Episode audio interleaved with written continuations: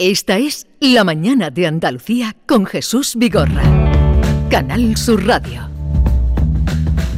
Educar para proteger el futuro es el lema en el Día Mundial de la Diabetes, elegido para este año, teniendo siempre como eje central la formación y la educación eh, en tema de diabetes, al ser la herramienta clave para que las personas que conviven con esta patología puedan evitar o reducir complicaciones futuras y es por eso que tenemos aquí a personas que conviven o la padecen o conviven con la diabetes. Pero antes vamos a dar una muestra, un chequeo que hizo nuestra compañera Maite el otro día. En una cena con diabéticos.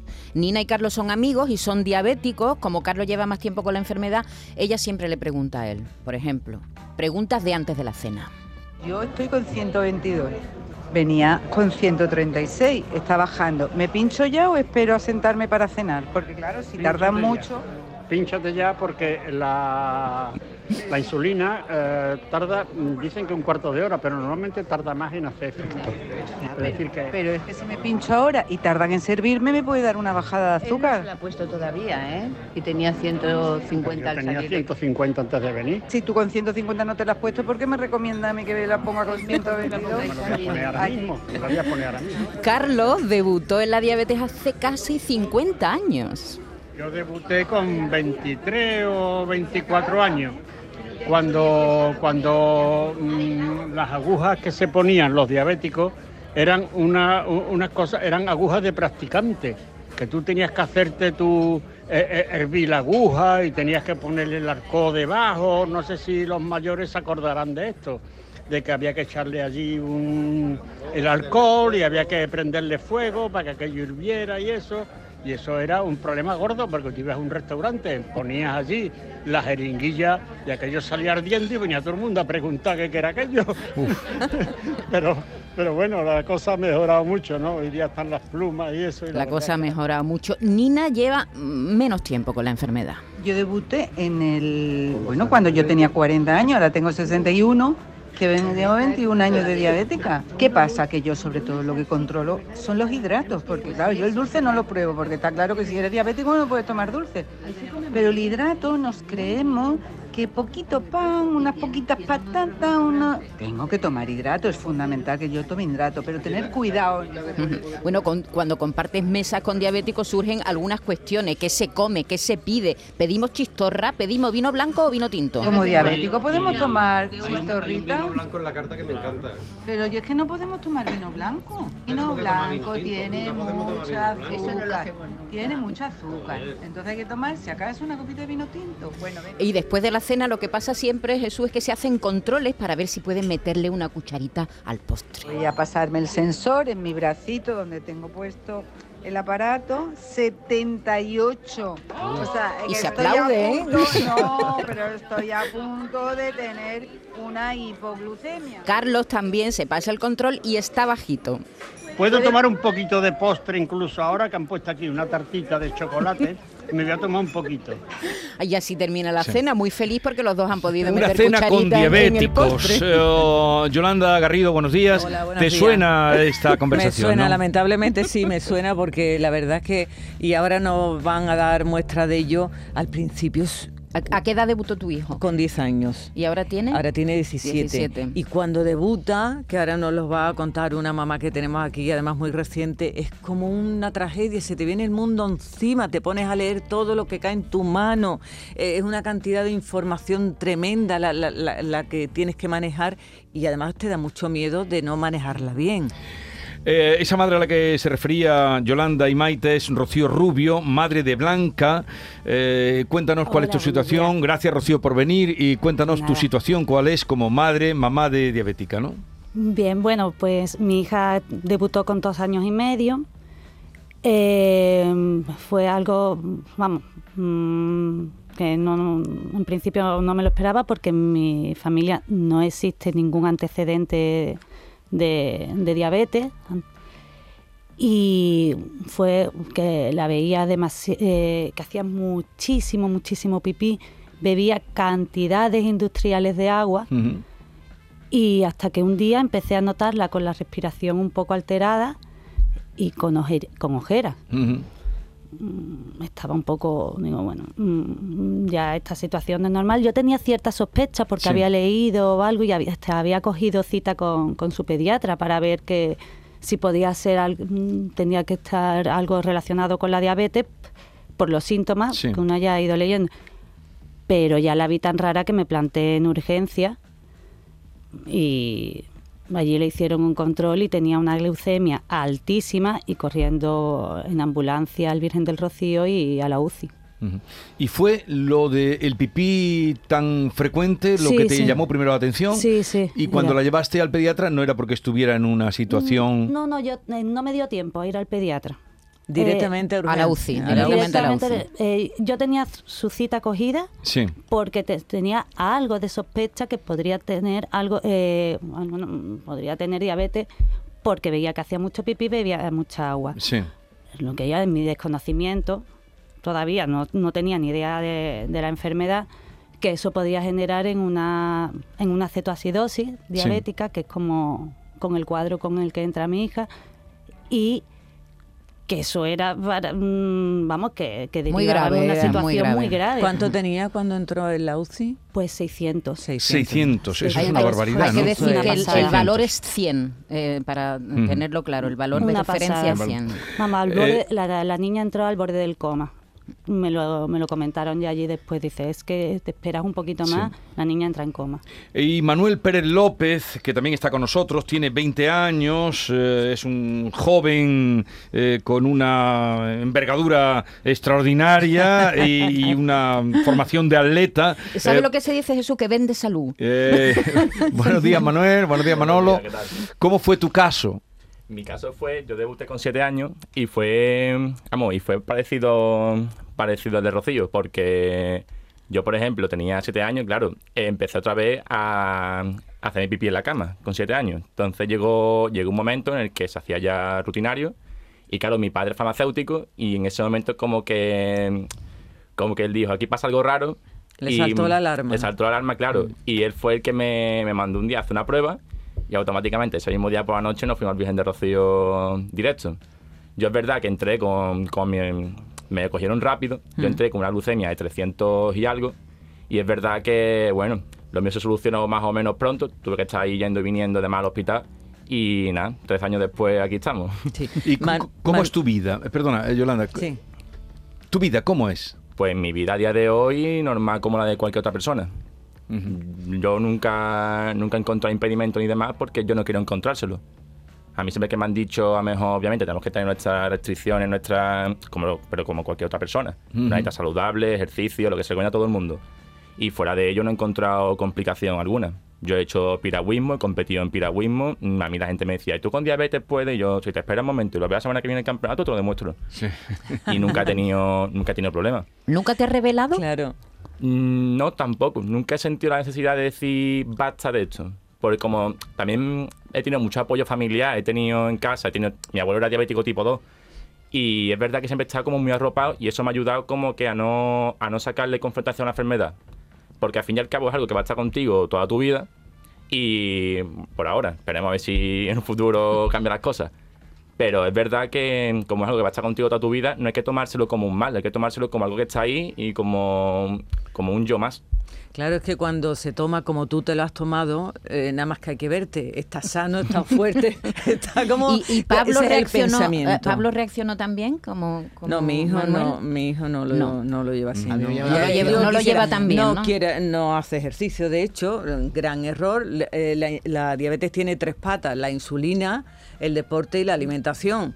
Y él no hace deporte y mira que se le dice que haga deporte, come cuando le parece alguna cosa que no debe, aunque él cuando hemos puesto la cena de tus Sí, amigos sí. arrugaba la cara, no estaba de acuerdo. Exactamente. Ah, no, ¿en qué no estaba ¿Por de acuerdo? ¿Por qué? Yo, yo no estoy de acuerdo porque es lo que digo. Si tú de verdad tienes un control y de verdad quieres controlar la diabetes, no tienes por qué encontrarte con ningún impedimento a la hora de comer lo que sea. Si Bueno, mientras- dulce no, no debes comer, ¿no? No debes, pero si sabes controlarlo y en un momento puntual te apetece Claro, uno, que, que es lo que dice, eh, hacen ellos, se hacen el control, como están bajitos, comen un poquito de...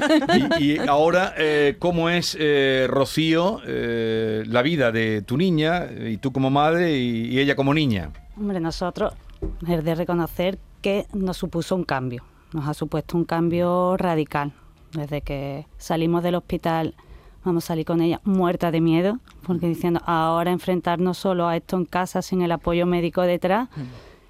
Y, el llevarla a la escuela también se ve como una complicación, un miedo. Pero afortunadamente, tanto en la guardería, porque sí que es verdad, y en eso que estoy también de acuerdo con, Manuel, que yo quiero que mi hija lleve una vida totalmente normal. Está claro.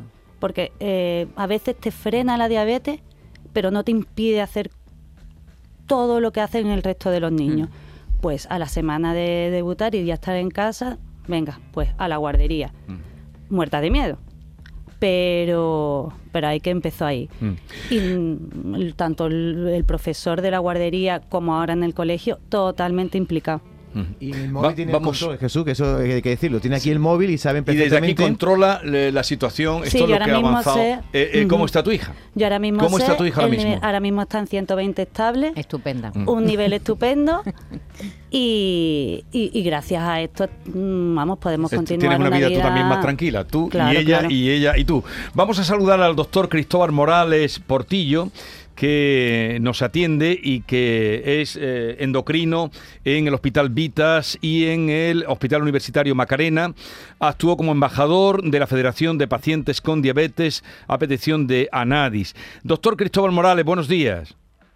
Buenos días, Jesús. Muy buenos días. Aquí nos han dado, mm, bueno, eh, pues una primeras indicaciones de lo que es la diabetes y lo que supone vivir con la diabetes. Pero usted ya como endocrino y como profesional y estudioso de la materia, para gente que no la, que no la ha padecido y que no la tiene, eh, ¿qué es la diabetes? Eh, dar las gracias por dar visibilidad en un día tan importante para todas aquellas personas que viven con diabetes, para tantos familiares. Estamos hablando de un millón de, de andaluces con, diabetes, ¿no? Es un día que tenemos para divulgar, para concienciar, para dar luz y 364 para, para trabajar. Es una enfermedad muy prevalente, con mucha frecuencia en Andalucía y que se define por una azúcar alta en, sangre. El, problema que tenemos que en tipo 1, que, suele ser en niños autoinmunes, o en tipo 2, que es la más frecuente, asociada a genes y asociada a, a sobrepeso obesidad, pues lo más importante, tal como dice el lema del Día Mundial de la Diabetes, es educar para proteger el futuro.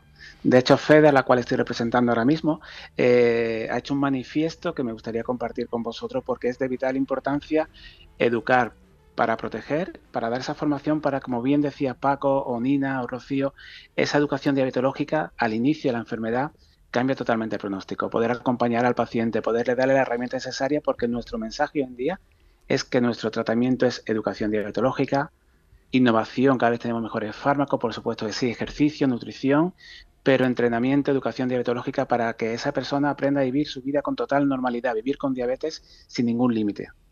Un millón de personas eh, con diabetes hay en Andalucía. Eh, que es un millón, si pensamos que somos ocho millones y pico, pues la proporción es altísima. Un millón contando tipo 1 y tipo 2, sí, uno, uno de cada ocho. contando tipo 1 y tipo 2.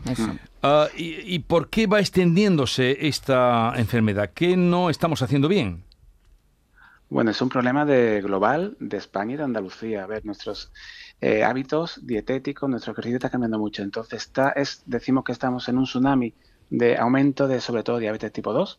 Eh, lógicamente el mundo ha cambiado tanto y, tenemos que hacer un, entrenamiento para que darles herramientas nutricionales, de ejercicio, psicológicas, para que aprendan a afrontar ese problema. Y es muy, muy, muy importante ese diagnóstico precoz, tal como dice la FEDE, porque tu primera visita con tu equipo médico marca el pronóstico de tu enfermedad. DAI FEDE pide en su manifiesto para de la educación diabetológica de que esas primeras visitas sean fundamentales con un equipo de profesionales expertos en diabetes el, reclaman el derecho a un diagnóstico precoz porque cuanto antes se sepa mejor y reclaman el derecho, desde FEDE reclaman el derecho a la mejor tecnología y a la mejor herramienta farmacológica porque hoy en día como endocrino ya llevo 16, 16 años trabajando en diabetes solo. Eh, mi objetivo no es bajar la hemoglobina glicada, no es bajar el azúcar. Mi objetivo, y lo tenemos claro, es darle a esa persona la máxima calidad de vida y darle a esa persona la posibilidad de evitar esas complicaciones que la podemos evitar las complicaciones de la diabetes. Sobre todo en diabetes tipo 2, que quizás pasa más desapercibida y en Jesús la gente dice, no, la diabetes tipo 2 es la diabetes de la buena. No, esa diabetes tipo 2, si la tiene mal controlada, pasa oculta, silenciosa, te va haciendo un daño en tu arteria, en tus órganos, que te pueden, te pueden llevar muchas complicaciones, pero el mensaje positivo es que si hoy en día te hacemos un diagnóstico precoz con educación diabetológica, y me repito mucho, perdonarme, educación diabetológica, acceso a tecnología y a fármacos, vamos a cambiar la progresión natural de, esa enfermedad. Mensaje siempre positivo. Sí, pero, pero ¿qué diferencia hay entre diabetes tipo 1 y diabetes tipo 2?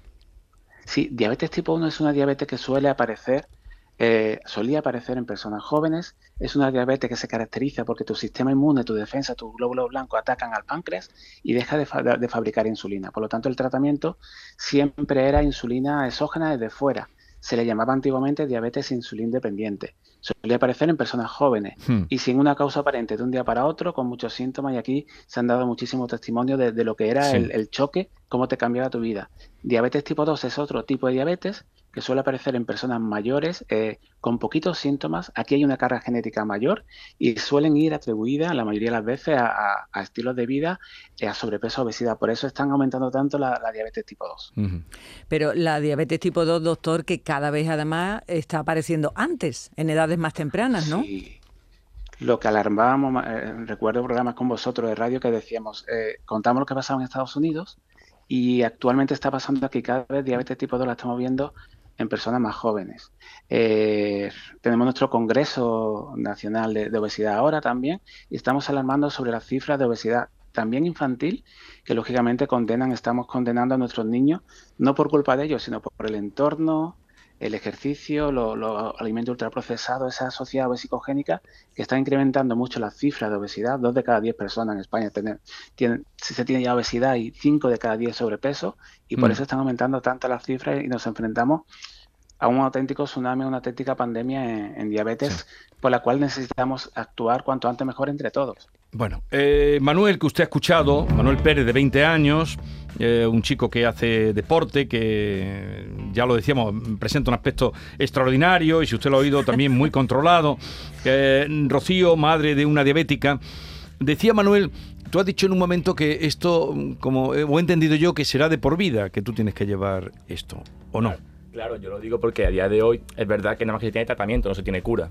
Entonces yo hacía la referencia a esa por si en un futuro las investigaciones o llegamos a buen puerto, puede ser que, que haya una cura para diabetes, esperemos. Doctor, ¿qué podría decirle a Manuel y a Rocío, la madre de, de, Blanca, que tiene también diabetes desde los dos años y medio? ¿Tendrá que ser esto para toda la vida o...?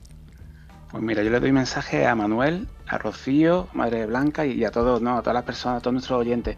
Un mensaje de esperanza. En Andalucía tenemos la suerte de que se está investigando muchísimo. Tengo un mensaje de esperanza porque hay muchísima investigación.